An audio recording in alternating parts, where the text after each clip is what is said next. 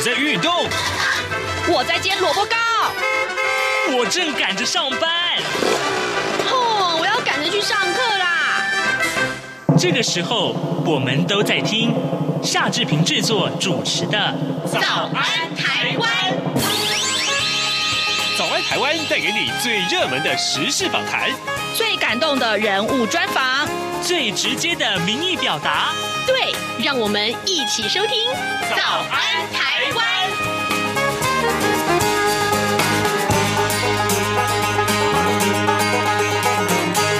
早安，台湾！我是夏志平。今天是二零二一年的五月六号，星期四，礼拜四进行的是刘碧荣时间这个单元。待会儿呢，我们要为您连线东吴大学政治系刘碧荣教授。我们请刘老师为我们来关注过去这七天以来最重大的国际要闻。当然，这礼拜我们除了锁定拜登在上个礼拜四我们节目结束之后所发表的这个国会演说之外，另外我们看到东北亚、在阿富汗、在中东都有很多新闻发生。我们待会儿请廖刘老师。为我们大家来解说。那，在跟刘老师连线之前，我们看一看各平面媒体上面的头版头条讯息。今天呢，四大报的头版头都不一样啊，但是呢，有有一些非常重大的议题啊。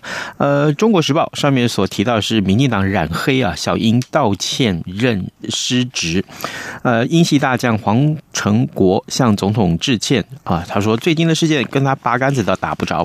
来，我们来看看这个《中国时报》的内文啊，民进党前党员。赵介佑，呃，这个黑道的历史曝光之后啊，呃，引发了社会对民进党黑化的质疑，在野党并且直指民进党的党主席蔡英文总统应该为执政党黑化还有帮派挑战警察等不法行为对国人致歉。昨天在民进党中常会之后，蔡英文总统就入党审查没有落实排黑条款，造成了社会纷扰，辜负支持者的期待，首度说。抱歉二字，他他在中常会里面说，或许是担任主席啊有失职之处，希望这一次大家给重要给大家这个重要的提醒啊，做什么事之前先为党想一想。台北市这个党部的前评委召集人赵应光，他的儿子赵介佑涉毒啊，呃，被这个诈欺，还有被羁押，那么牵扯出跟赵家交好的前市党部的主委啊黄成国，被指呢设有黑道的背景。连日来呢，台北市北投分局还有中仑分局啊，又有。这个警纪不彰的事件，那么引发了社会对执政党的强烈批评。而蔡英文跟党的秘书长林锡耀昨天在中常会之后发表了谈话，这也是蔡英文啊在二零一六年当选总统之后，首度在党中央记者室召开了记者会。他说呢，这几天引发黑道入党的批评和党内的争执，对民进党形象有所影响。好，这是中国时报上面头版头条讯息。而另外我们看到的是联合报，联合。报关切的是疫情。联合报的内文是这样提到的啊，华航机师还有诺富特饭店群聚事件已经造成了二十八个人染疫了。昨天呢，没有新增加的个案。指挥中心公布了最新病毒基因定序报告，又发现了八名确诊者感染是英国变异株。那么到现在目前为止啊，完成了十六名个案的病毒基因定序，通通。都是英国的变异株，那么依照基因定序的相似程度，可以归纳出三起不同的感染源。由于机组员和饭店员工感染源不明啊，而且确诊者足迹遍布了北北桃三个县市，呃，接触者很不容易掌握。台大公卫专家陈秀熙昨天就直言，澳洲去年防疫旅馆群聚感染引爆大规模的社区疫情，可以当成台湾的借镜。呃，星星之火可以燎原了。现在呢，社区已经有少数没有被发现的病例，恐怕就会成为社区流行爆发的起始点。这是联合报上面的头版头条讯息。另外，接下来《苹果日报》头版头啊、呃，关注的这些讯息，志平也非常觉得很遗憾啊。呃，这位广播名嘴就是黄伟汉，他也是志平的朋友。呃，我们常常在街头上相遇的。呃，这是一个悲伤的母亲节前夕，黄伟汉的妈妈遭到了这个呃凌晨运动时候遭到这个宾士男驾车男子啊，这个呃把他撞死了。那。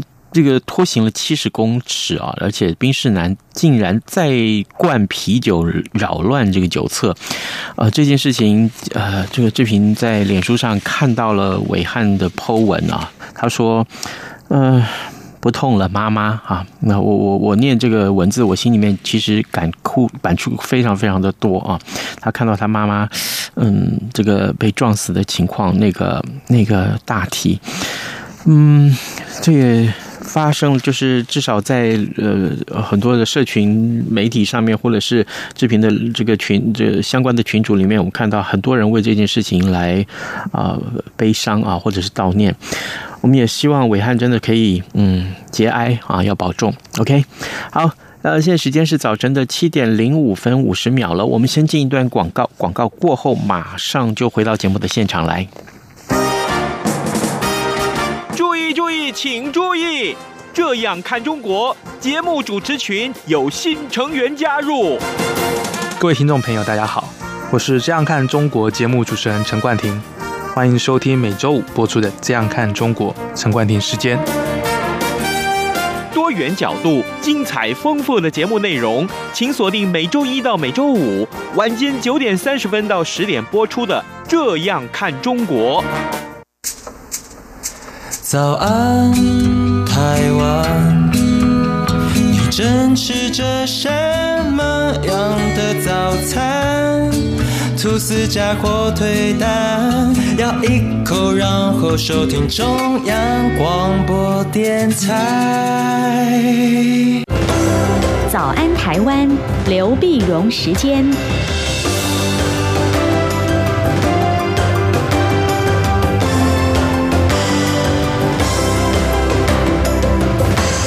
这里是中央广播电台台湾之音，您所收听的节目是《早安台湾》，我是夏志平。呃，此刻时间早晨七点零七分十秒啊，我们为您连线东吴大学政治系刘碧荣教授，请刘老师为大家解说重要的新闻外电。老师您早，早，各位听众朋友大家早，谢谢老师再度与我们的连线。老师在上个礼拜我们连线过之后的不到几个小时啊，这个美国总统拜登就在国会发表了演说了，可不可以请老师也先为我们回顾一下这场演说重要的内容是什么呢？对，我们想那个四月二十八号就礼拜三的，就到当地时间礼拜三的时候呢，那么拜登国会发表演讲，演讲呢基本上他谈的是呃内政比较多啊，那么他谈的是提出来了一点八兆的美国家庭计划，美国家庭计划呢。呃，它是包括了这个家庭的假期啦、儿童的照护啦、医疗保险啦、学前和高等的教育啊啊等等。那真的，那总共的这个计划呢，这个需要经费是一点八兆美元啊。我们这可以看得出来，这个拜登政府呢，是是他是这个大政府，而且是比较左派社会主义的这样的一个倾向。这个倾向，所以他是觉得呢，从雷根总雷根总统共和党雷根总统的时候开始，就叫小政府。呃，雷根总统总是认为说，呃，政府它不是一个解方啊，它常常是个问题。所以，怎么样政府少管一点，让老百姓口中多点钱？老百姓多点钱呢，他自己花钱，慢慢就会改善这个经济。那么，民主党觉得说，你等了半天，这个也没经济也没被改善，所以政府必须要出手啊！而且证明说，民主的这个国家呢，一样也可以做出一些大型的这个呃方案呢，来改变到这个社会跟人老百姓的老百姓跟政府的关系啊等等。它基基本上它是一个等于我们如果说就政治思想来讲，社呃社会契约嘛，老百姓跟社约论，老百姓跟跟政府的关系是什么样关系，整个大个调整哈。嗯。呃，那这个。一般的就比较了，就像过去，嗯，罗斯福总统小罗斯福总统的时候碰到美国大萧条，当提出来的新政；詹森总统提出来的大社会啊，然后现在是美国美国这个呃家庭的计划，整个的改变了美国整个的政治的逻辑哈。好了，那问题是这很花钱呢。那你如果看以前的话，嗯，那么因为纾困，拜登上来他提出来，你看像纾困计划是一点九兆。基础建设计划当时提出来是二点三兆，现在就一点八兆。那那这样子改写美国政府在这个社会和经济上的角色，但这笔钱哪里来呢？叫做征税，征税，征税呢？它最主要是呃从最有钱的百分之一的人这个有钱口袋里拿钱啊。他说你放心啊，不会。不会像这个呃年年收入不到四十万美元的就是增加税啊，那就是说有钱的他们的所得啦，他们的公司啦或者什么这样，这个这个要征税。好了，那当然共和党当然不满意了哈，嗯、呃，所以这后面就开始谈判了啊，你要国会里面怎么通过？那你要这么这么大一个庞大的心这么大啊，呃，你做这么多事情要这么多税。那当然一定也有很多不同的不同的意见。那后面怎么样的谈判，然后最后最后怎么样变成正式的法案，然后端出来是什么样的菜，这个其实他有在观察。老师，我很好奇啊，这个增税啊，几乎只要是政治人物喊出这个口号来，那民众可能都是反对的。不过这情况有点特殊，就是如果是增加有钱人的这个呃缴的税的话，那么一般的民众的想法又是什么？我还蛮好奇，美国社会对于呃拜登。的这个呃所谓的增税的这个想法，一般的反应是什么呢？是他一般来也也不是特也不是特别的积极正面啊。嗯，你想拜登上来不是一百天嘛？对，一百天，那么就一些民调就是四月底五月初的做的民调，那百分之九百分之六十四的国民呢，对国家的未来的这个经济前景表示乐观啊。拜登给我们一个方向啊，百分之六十四。那你谈到征税的时候呢，哎，只剩下百分之五十二支持。嗯。啊，一下掉下来了，哎，掉下来就这里面就是就是就是我总我总觉得感觉上，不管是外交上也好，是内政上也好，拜登给人的感觉就很急啊。很急，就好像感觉上就是过去川普总统耽误了美国四年，所以现在新政府上来，想赶快补课，赶快赶上来，迎头赶上啊！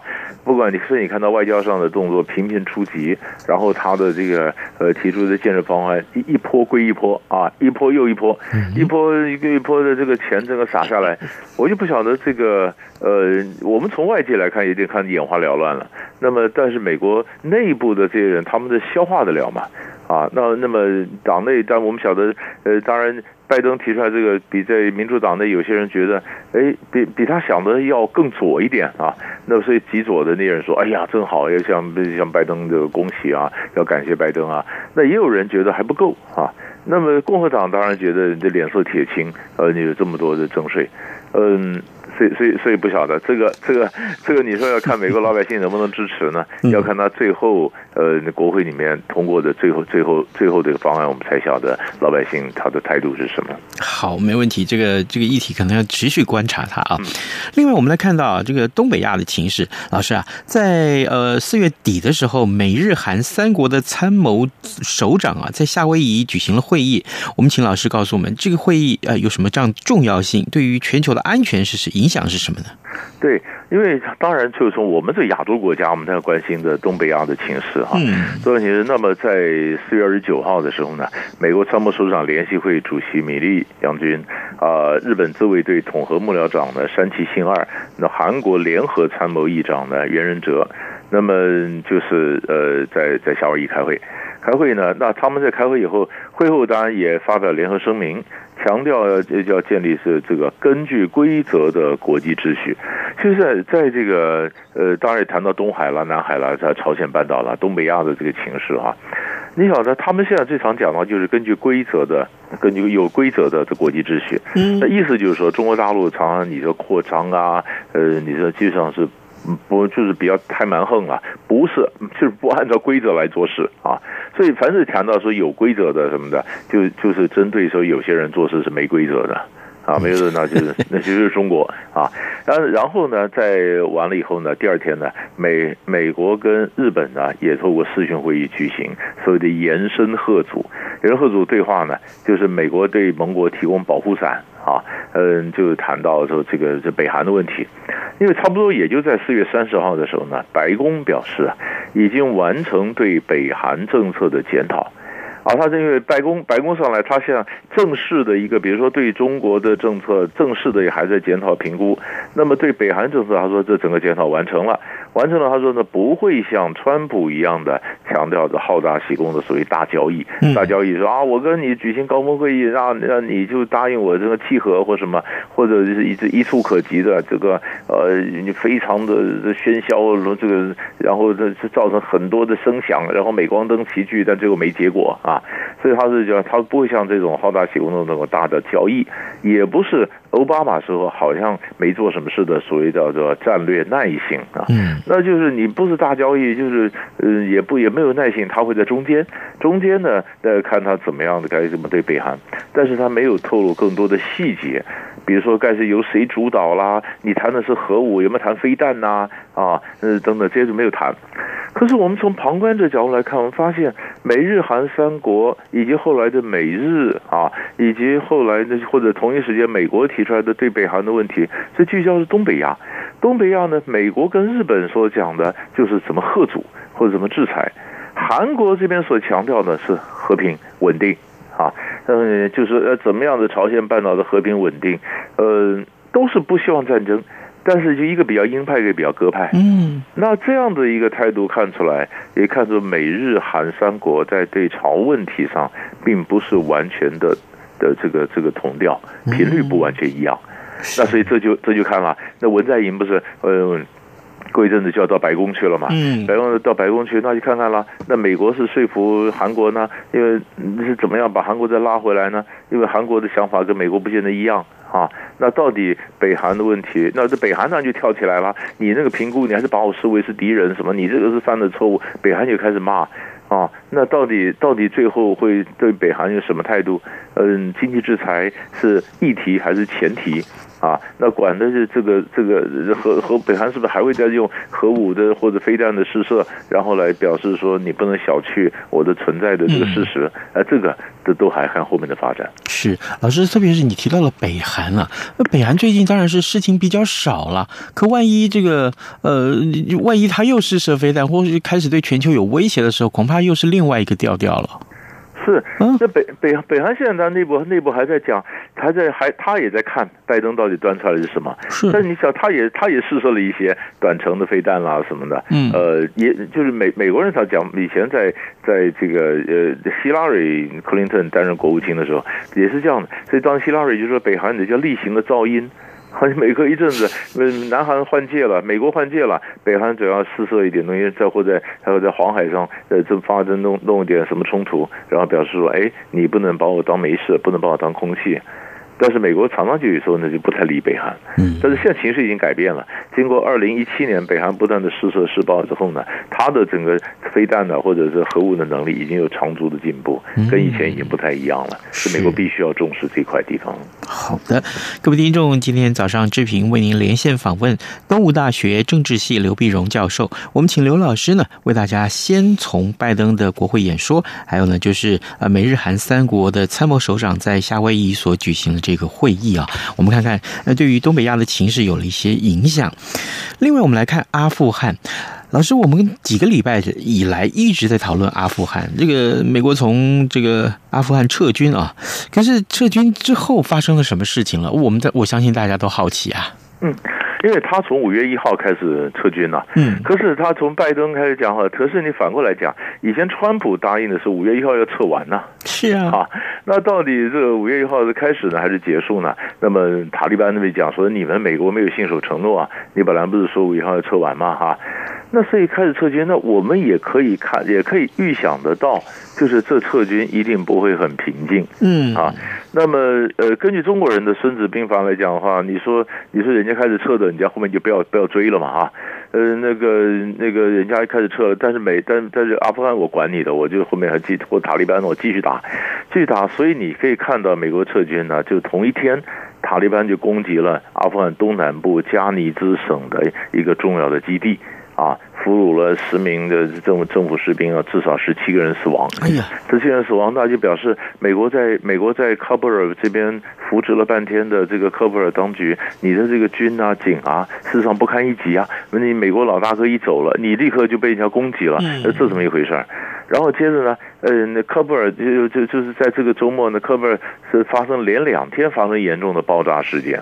你看，这这比赛在五月一号上礼拜六的时候呢，有将近一百辆的油罐车发生了连续爆炸，一百辆的油罐车将近连续爆炸，那这显然是怎么样的密谋？而居然是如入无人之境，这是怎么一回事啊？然后说连续爆炸造成了当地的供油啊、供电的系统的中断。啊。那你说你没有油，油搬油来发电，那油也没有了，电也没有了。这当然美国就警告啊，就是说我告诉你啊，我们要撤走，可是我们剩下的兵啊，那绝对可以还能够与你重创啊。美国可能还会回头再打一下。可是问题就是他现在要走嘛，现在拜登总统他也是决定了说他一定要走的。那一定要走的，他其实既然一定要走，我就觉得塔利班就看着他走嘛，就欢送他走，不就结了吗？可是他们走，还是说趁美国走的时候，那是不是趁机再多多占得一些地盘？就是美国就走的，就是一一走一回头就根本，可是他还是要走。所以这个就最可怜的就是阿富汗的老百姓了。是啊，这整个整个按和平，明马上就证明，那么美国走，他可能不会有他想要的那种和平的生活。我我觉得我们设身处地去想一想哈，假定说我们今天身在阿富汗，呃，这一天发生了一百辆油罐车爆炸，这个对社会的民心的安定有多大的影响啊？这是对呀，听起来好恐怖的事情，是一点不错，嗯、一点不错。嗯嗯、好，老师，接下来我们再来看一看啊，这个最后我们看的是中东的情势啊，呃，中东最近事情也真的是很多啊，有一些这个很大的变化。上个礼拜，伊朗的外长啊，呃，被媒体报道说，哎，他在访谈里面批评了革命卫队。老师，我不懂这个事情的严重性在哪里？他不能够批评吗？哎，这个就是这个啊，这个伊朗的这个情势呢。那么这个革命卫队很强势的，呃，就他这样，因为伊朗今年要选举嘛，那今年要选举，所以我们先看那选那那选举的时候，当然就是温和派跟激进派两个这样在对话，在这个这个互相在角力，嗯，那角力呢就看了他是以教领政啊。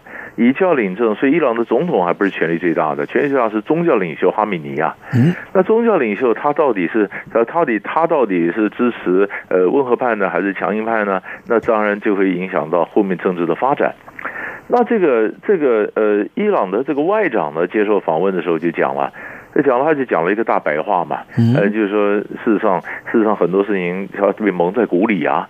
呃，有讲的革命卫队，革命卫队以前前两年被美国狙杀的那个、那个、那个指挥官叫苏雷曼尼。嗯，苏雷曼尼呢，呃，他是负责，呃，他等于是伊朗的中央情报局局长一样，他负责联系伊朗在周边这些国家里面的代理人啊。伊朗支持很多，比如说支持叙利亚政府啊，支持这个呃伊拉克里面的这个一些一些民兵啊，或者。一些亲伊朗的国会议员呐，啊，那么还有包括这个真主党的，也是伊朗在支持他。像这些势力，这些的联系，都苏莱曼尼他布了一个网，所以他等于是个地下外交部长了，哦，负责这块。那那地面上的外交部长觉得你在地下做很多事情，我都不知道啊，你们就是扯我后腿嘛，啊。而且我们跟美国要和解什么，有的时候我们的政策如果不同的话，我要做什么，那你在后面常常就去破坏。啊，那这个很麻烦，就他觉得很无奈，他就发了一些牢骚，牢骚就这这个这个出这这出来以后呢，哎，那这个这个后来这个宗教领袖呢，哈梅尼就讲啊，但是你这个讲讲法不对啊，不好嘛，因为这是攻击革命卫队，是我们的敌人在攻击啊，啊，你怎么跟着敌人去唱和呢？哎，等于他已经他已经表态了，表态那下这个这个搞的这个温和派呢，这个外长呢，赶快去跟苏莱曼尼的遗孀去道歉。呃，他说我这个讲话也没有新的，老是讲的怎么样？道歉。那道歉，那你说可以向到伊朗内部的这个这个革命卫队或者一个强硬派，当然一下声势就起来了。起来了，第一个比较近的，那会不会反映在这个选举之上呢？所以，所以他像总统鲁哈尼是比较温和派，他不能，他不能差不多再再选了，但是他赶快止血啊，止血多有意思啊！他是止血，他是他是说，哎，当初这个外长接受接受媒体访问是哪一个幕僚安排的？把那幕僚给 fire 掉啊！啊，哎，你怎么安排这个访问呢？哈，而且让他止血，可是问题是，那你这革命卫队这个气焰气焰起来。好，第二呢，现在不是伊朗跟美国进行伊核协议吗？嗯，正在谈吗？对。那么那也有媒体报道，事实上，呃，也有一点秘密谈判，就是伊朗跟沙乌地也在谈，就什叶派跟逊尼派也在谈。而且有意思的是，什叶派、逊尼派谈呢，过去谈都是。这个呃，透过伊拉克在中间牵线，是情报单位先谈。所以苏雷曼尼在巴格达被狙杀，其实苏雷曼尼他有一个任务，是在巴格达去跟沙乌地那边去谈判的，就外界也不知道，反正他也被也被也被杀掉了。好了，所以现在有有有台面上美国跟伊朗在谈，台面下的呃安全部安全官员也在安排一些跟沙乌地那边在对话。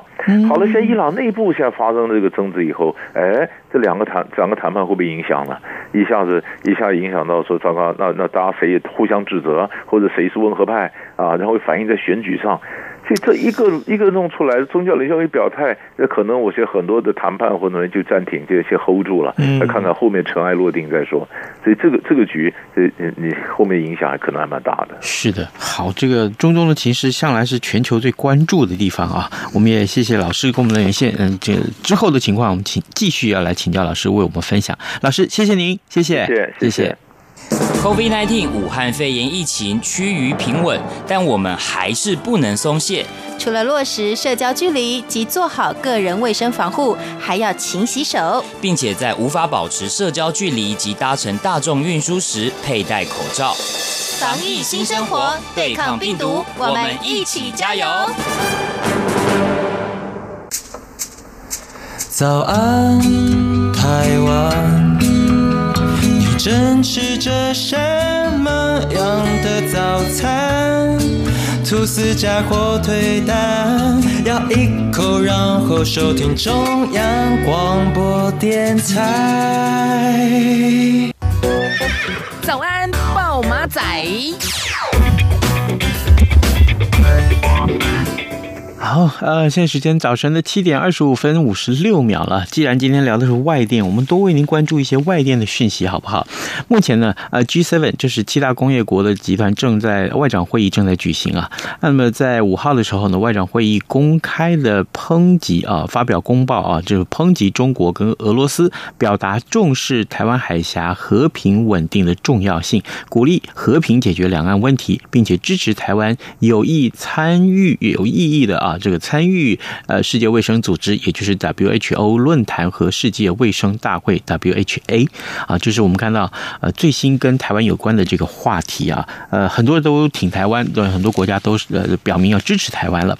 那另外，今天联合报的头版也告诉我们这样的讯息啊，啊部分美国学者呼吁拜登政府要表明啊，将在中国大陆武力犯台的时候捍卫台湾。但是呢，白宫国家安全会议的这个印太事务协调总监坎伯，他四号表态反对。他说呢，这样做呢会有重大的缺点。美国国务卿布林肯则是重申对台承诺，反对任何人以武力破坏现状。这是两则有关于啊，在呃国际外电上面，我看到跟呃台湾相关的话题啊，我们特别也在这里啊跟大家提出来看一看。那另外呃，这个疫苗这件事情，恐怕大家还是非常的关注，因为疫情越来越严峻。我们再看这个。台湾怎么样才可以在这个呃防疫的下半场可以打好这场战争啊？那么中央流行疫情指挥中心呢宣布说，即日起呢接种呃新冠肺炎的疫苗的呃如果发生不良反应，民众不分劳工或者是公务人员都可以申请最多两天的疫苗假，这个呃来来请假啊。那么但是不知心啊。呃，指挥官陈时中说呢，这是为了扩大防疫效果，而且保障接种者的权。疫接种者出具呃疫苗接种记录卡就可以请假，你可以请假，但是呢，呃，企业老板可以不支薪啊，这是我们看到的呃相关的这个议题，看看能不能再增加呃疫苗的接种的这个呃比例，好不好？目前来看，呃，还是还是还蛮低的。我们看看这个，而且五月的这个疫苗的。呃，保保鲜期就要过了啊，那再来再过期，嗯，能有一样的效果吗？我相信这是大家最关注的话题。好，另外啊，啊，我们看到今天啊，平面媒体上面也把这个讯息当成了头版头，那就是《中国时报》上面头版头。刚刚志平跟大家所讲了，呃，民进党的这个呃所谓的染黑的事件呢，明天在节目中我们就为您探讨这个话题。每逢礼拜五早安台湾节目呢，我们都会请呃金凤或者是呃呃丽杰啊，或者说是宛如。为大家来啊直播一个访谈的单元，那探讨呢很重要的新闻议题。那么呃，在昨天蔡英文总统亲自为染黑民进党染黑这件事情道歉之后，那下一步会是什么呢？啊，这个恐怕会是大家很关注的话题啊，这是大家最关注。明天呢，呃，宛如要为大家访问一位学者来探讨民进党染黑的这件事情。我相信呢，我们会有很多中肯的建议，或者是一些很忠实的一些观察。好的，另外台北股市啊，这两天台北股市话题太多太多了，多到已经不知道该怎么说了。嗯，这个特别是这个美股的反应啊，美股的这个呃情况也影响到台股啊。那么叶伦啊，就美国的财政部长叶伦他否认升息说，所以美股美股也回稳了。那美股回稳之后，会不会间接的又影响到台股今天的表现呢？我相信这也是大家最关注的话题。好的，今天节目时间也差不多到了啊，那志平就在这跟您说拜拜，预祝您有愉快的一天，咱们节目明天再见喽。一样被丢弃。